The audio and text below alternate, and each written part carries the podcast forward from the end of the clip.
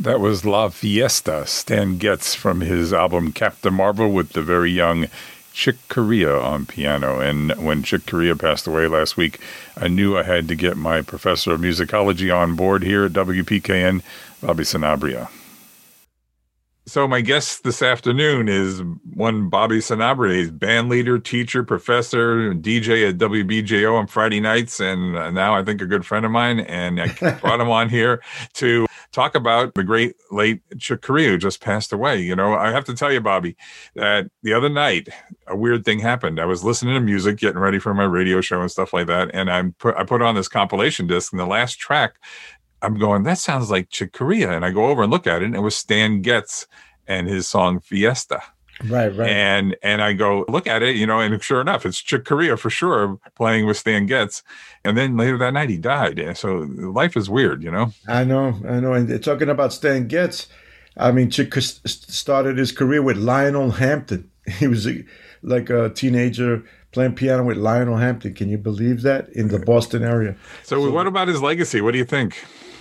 Well, it's it's it's it's all encompassing. I'm so you, if you're just talking about jazz in general, every style of jazz that you can imagine, he's recorded in, performed in, and had bands in. So from the avant-garde to Latin jazz to jazz rock, I mean to Brazilian jazz. Uh, I mean, it's all encompassing. Solo piano work, duos. Yeah. I mean, it's just ridiculous. And then his compositions become part of the pedagogy in, in every university jazz program.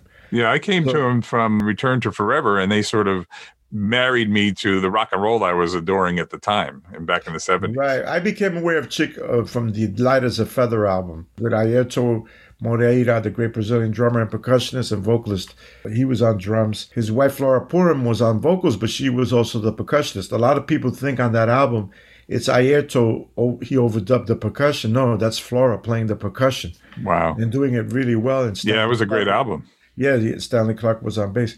But then what happened was, as most people know, Airto and Flora left, and Joe Farrell was the saxophonist and flute player on that album. He left. They all left to form their own groups, and that and Chick at the same time had seen John McLaughlin in the Mahavishnu Orchestra.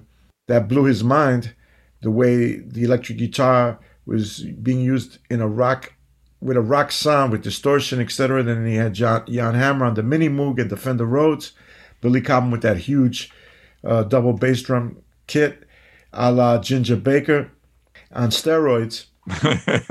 Jerry Goodman on the uh, on the electric violin or electrified violin, and then Rick Laird on the bass, who interest oddly enough had been playing with the Buddy Rich big band. what a change going to what a change, yeah. John McLaughlin and the Mahavishnu Orchestra. So that inspired him, and that's when he started util- utilizing synthesizers, and he got Lenny White on drums, and he got Bill Connors on electric guitar, and Bill was a jazz guitarist that loved rock as well and Stanley Clarke was on bass. So that was the second edition of Return to Forever. The edition that you heard, which was more jazz rock oriented, he abandoned Brazilian rhythms.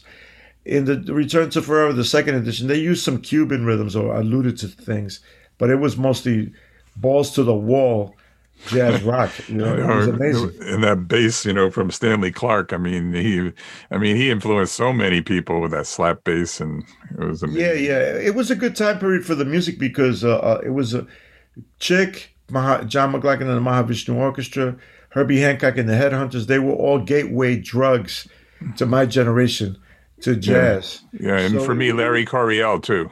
Oh yeah, Larry Coryell in the Eleventh House. Of course, all, all, but those, all those guys had come from straight ahead jazz, from bebop. Yep. But now they were dressing in the clothes of the day uh, that young people wore those in those days: platform shoes, handkerchiefs around their neck, silk scarves around their neck, etc. you know, I mean, and of course, that freaked everybody out that was in the jazz establishment at the time, the traditionalists. Yeah, they they weren't having it. Yeah, yeah. But then uh, it's just amazing. It's just amazing. Chick's uh, uh, depth. So tell me about his style. You know, when you hear him, it's definitely readily identifiable, right? I mean, you when you hear Chick Corea, you know it's Chick Corea. Well, in terms of his piano playing, he, uh, he uses a lot of octaves. which comes from his the influence of Afro-Cuban style piano. He had been influenced by people like Charlie Palmieri that he had met in New York City when he started playing with Mongo Santa Maria. So he and then he he's very playful the way he plays uh, melodically, but he has this other side to him that is very avant-garde and forward-thinking, a la the kind of playing that McCoy made popular with John Coltrane. I would say that if you listen to the album Now He Sings, Now He Sobs, that album mm-hmm. Chick did, listen to a tune called Matrix. And if you listen to that tune, you'll hear that dichotomy happening in Chick's playing. The first four bars are this playful angular melody in octaves, and then all of a sudden, for the next four bars, there's all these thick chords that are, have all these tensions in them and very modern and progressive. Then the, the, the, it repeats again the four bars of the playful angular melody.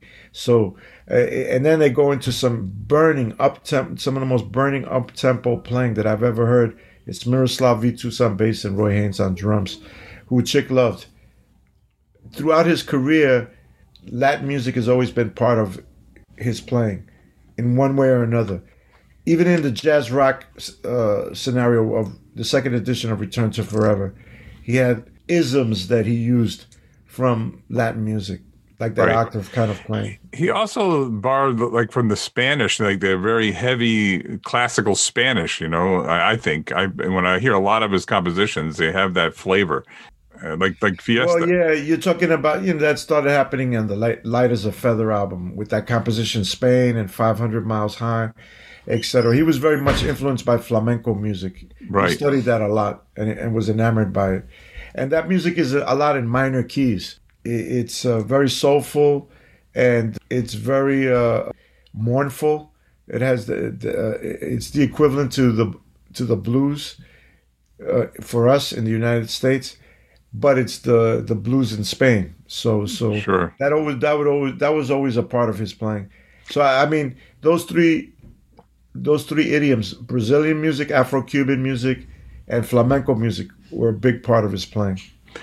The, the interesting thing to me about Chick was that most most excuse me uh, jazz musicians dabble with Latin music. They look at it as musical tourists. Chick wasn't like that. As soon as he gets to New York, he gets the gig with Mongo Santa Maria. Nothing is born in a vacuum. He had played uh, some Latin gigs in Boston, but he's in the thick of things in New York City with the cream of the crop of Latin musicians, particularly Mongo Santa Maria. And uh, he became an insider and he never abandoned that culture or the music. He always utilized it. And I remember I had breakfast with him when I was in Mongo Santa Maria's band. We were staying in the same hotel in Copenhagen. Mongo invites all of us in the band. I'm having breakfast with Chick tomorrow. So we had breakfast with him. And he's talking, and I and I'm in my, I'm pinching myself. I'm going, man, I'm having breakfast with Chick Corea. and the first thing out of his mouth, he starts going, "Hey, how's uh, Catalino Rolon?" And Catalino Rolon was a guy that played maracas with the Xavier Cugat band in the 1940s. I go, how do you know Catalino Rolon? Oh yeah, I know him because of uh, you know I know Rene Lopez and the historian and and how's Julito Collazo? How's Victor Venegas? All of these musicians that are in, only insiders would know about. He's asking how they are because he played with all of them in the 1960s. Wow. So it, storied career. Yeah, it's a it's a testimony to his his love of not only the music but the culture. I think one of the hippest things one can do to honor somebody is to ask about them. Hey, how's how how is so? Sure, that makes sense. Be interested in them. Yeah, you're interested. You care about them. If you're loved, you will never be forgotten, and that's that. That's basically what you can say about Chick. Yeah, and that's that's that's my Chick Corea story. So, what do you think was if you had to say one thing that was his biggest contribution, what would you call it? Well, the totality of his influence Chick is the closest thing you're going to get to a rock star in, in, in, jazz. And rock stars are influencers in terms of popular culture. Chick was an influencer in terms of jazz culture, simply because of the length, the longevity of his career, and all of the fascinating, interesting things that he did. He kept evolving, which was just amazing. And then toward the end of his life, he was doing those master classes online, constantly putting out content. It was amazing, just amazing, yeah. amazing. He he never stopped. Just when you thought he was going to stay in one bag, he turns around and does something else. That's why he had so many different groups and different formats that he played in. So, and then he uh, he was a fabulous uh, classical musician as well. Yeah, I I love the the solo piano stuff he just did not too long ago, and then he did this album with Béla Fleck that was it blew my mind. I mean, banjo yeah. and piano. It was yeah. On my tribute to Chick on the, my show, the Latin Jazz Cruise, I played with Béla Fleck that Ary Barroso classic Brazilian composition. Wow, going banjo and Chick playing that classic Brazilian samba. it worked. But it, yeah, it works. It works beautifully. Yeah, yeah. Well, and only Chick. I, I, I could imagine Chick and him getting together. Hey, what do you want to play? well, they're great improvisers, both of them, and they're very. They're not timid. They'll they'll try anything. Right, right, right. I, I must say, Chick is just uh, he. The word to describe him I think if you were to describe it in, in one word, would be ubiquitous on every level, compositionally, playing wise, arranging wise, uh, and and as a band leader, and also as an innovator in terms of how he utilized synthesized synthesizer technology.